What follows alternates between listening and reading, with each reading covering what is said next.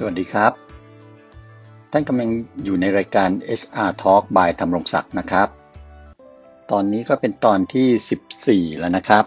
ตอนที่ผมตั้งชื่อเรื่องว่า Midas Touch นะครับจับอะไรก็เป็นเงินเป็นทองหรือว่าทุกข์ที่เกิดจากความโลภก็ได้ครับ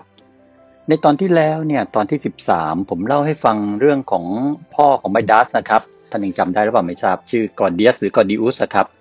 ที่ที่ถูกทำนายว่าถ้าขับเกวียนเข้ามาในเมือง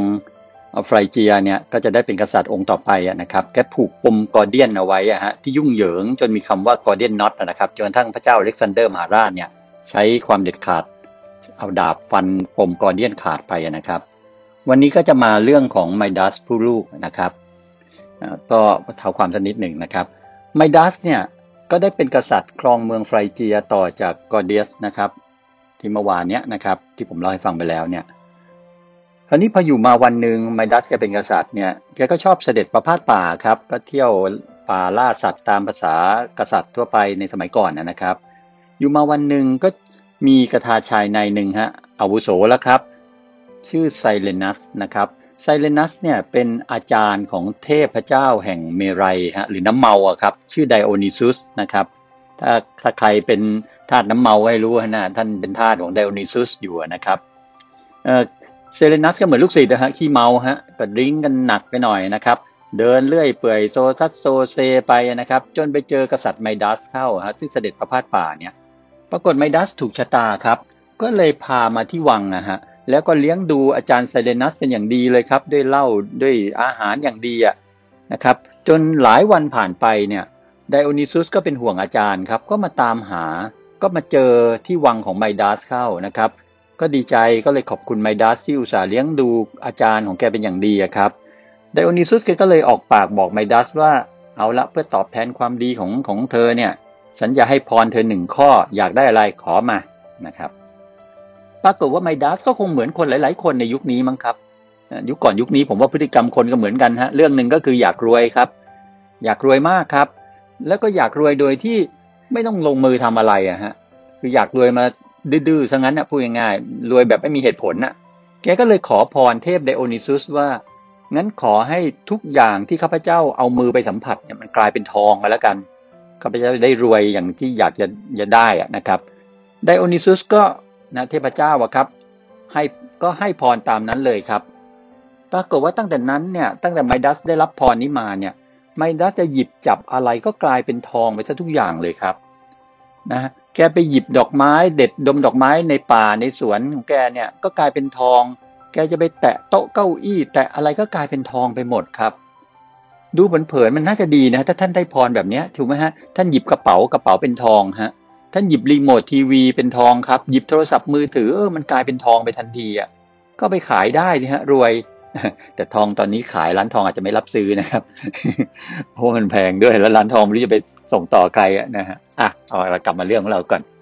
ปรากฏว่าไมดัสหยิบจับอะไรก็เป็นทองเขาก็มีแต่รวยรวยแล้วก็รวยนะคนที่ชอบรวยก็คงจะชอบนะครับนะแต่ถ้าใครคิดอย่างนั้นนะว่าเออได้พรอย่างไมดัสก็ดีนะผมว่ากำลังคิดสั้นไม่คิดยาวแล้วฮะหรือมองใกล้ไม่มองไกลอะฮะเพราะช่วงแรกๆไมดัสแฮปปี้ฮะเอนจอยมากกับความร่ำรวยของแกฮะเพราะแกไปหยิบจับอะไรมันก็เป็นทองไปหมดถูกไหมครับแต่จนกระทั่งมันมีคำอะคำกล่าวเลยว่าโอ้โหร่ำรวยอย่างกับไมดัสเนี่ยนะครับชาวเมืองไฟเจียจะพูดอย่างนี้เสมอว่าโอ้โหรวยอย่างกับไมดัสนะครับปรากฏว่าต่อจากนั้นสิฮะไมดัสเริ่มมีปัญหาชีวิตครับเพราะว่าแกจะหยิบจับอะไรมันเป็นทองไปหมดอะแกจะกินข้าวแกหยิบช้อนส้อมช้อนส้อมกลายเป็นทองครับเผลอไปแตะจานข้าวกลายเป็นทองครับอาหารในจานก็เลยกลายเป็นทองไปด้วยจะไปหยิบแก้วน้ำกินแก้วน้ำก็กลายเป็นทองครับร้ายที่สุดคือพระธิดาวิ่งมาหาฮะลูกสาวไมดัสครับวิ่งมาหาพ่อไมดัสกอดครับพอกอดเข้าไปปุ๊บลูกสาวกลายเป็นทองคำไปเลยครับไมดัสก็เริ่มทุกข์แล้วครับคราวนี้คิดแล้วฮะว่าโอ้โหเราไม่น่าจะโลภมากหวังรวยทางลัดโดยไม่ทำอะไรอย่างนี้เลยนะฮะก็เลยอยากจะเอาพรไปคืนเทพไดโอนิซุสครับแกก็ไปขอร้องอ้อนวอนวิงวอนเทพไดโอนิซุสครับว่าไม่เอาแล้วพรแบบเนี้ยจนกระทั่งเทพไดโอนิซุสก็สงสารครับก็เลยบอกว่าตามธรรมเนียมของเทวดาเนี่ยนะให้พรใครไปแล้วมันเอากลับคืนไม่ได้คือเหมือนพูดไปแล้วมันคืนคำไม่ได้แต่มีวิธีแก้เอาอย่างนี้ไมดัสแกไปเอามือของแกเนี่ยไปล้างในอ่างทองคำเอ้ยไม่ใช่ครับไม่ใช่อ่างทองคำไปล้างมือในแม่น้ำแพคโทลัสนะครับ แม่น้ำแพคโทรัสเนี่ยอยู่ในแคว้นลิเดียปัจจุบันก็เป็นเมืองหนึ่งที่อยู่ในประเทศตุรกีนะครับ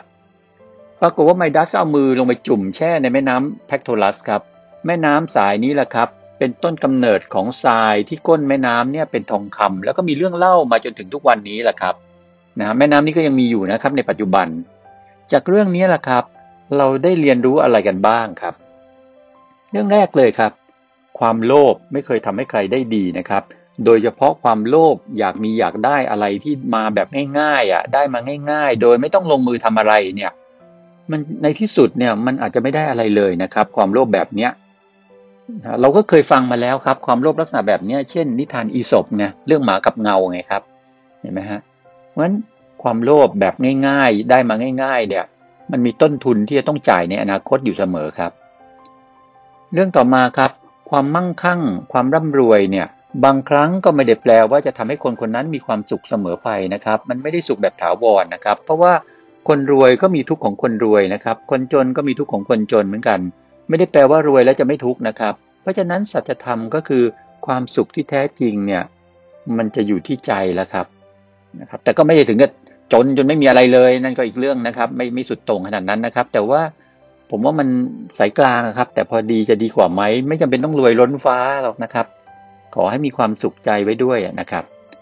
เรื่องต่อมาครับความโลภที่อยากมีอยากได้มากจนเกินไปจนไม่คำนึงถึงว่าทรัพย์สินเงินทองที่ได้มานั้นเนี่ยมันได้มาอย่างถูกต้องหรือไม่เนี่ย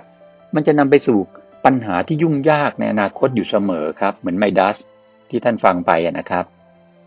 และสุดท้ายครับที่มาของคำว่า Midas Touch นะครับในภาษาอังกฤษเนี่ยก็หมายถึงคนที่ทำอะไรหยิบจับอะไรก็เป็นเงินเป็นทองนะครับนะฮะจริงๆแล้วผมว่า